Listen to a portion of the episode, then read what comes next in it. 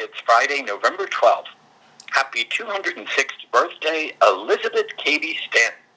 suffragist and reformer, who said, The moment we begin to fear the opinions of others and hesitate to tell the truth that is in us, and from motives of policy are silent when we should speak, the divine floods of light and life no longer flow into our souls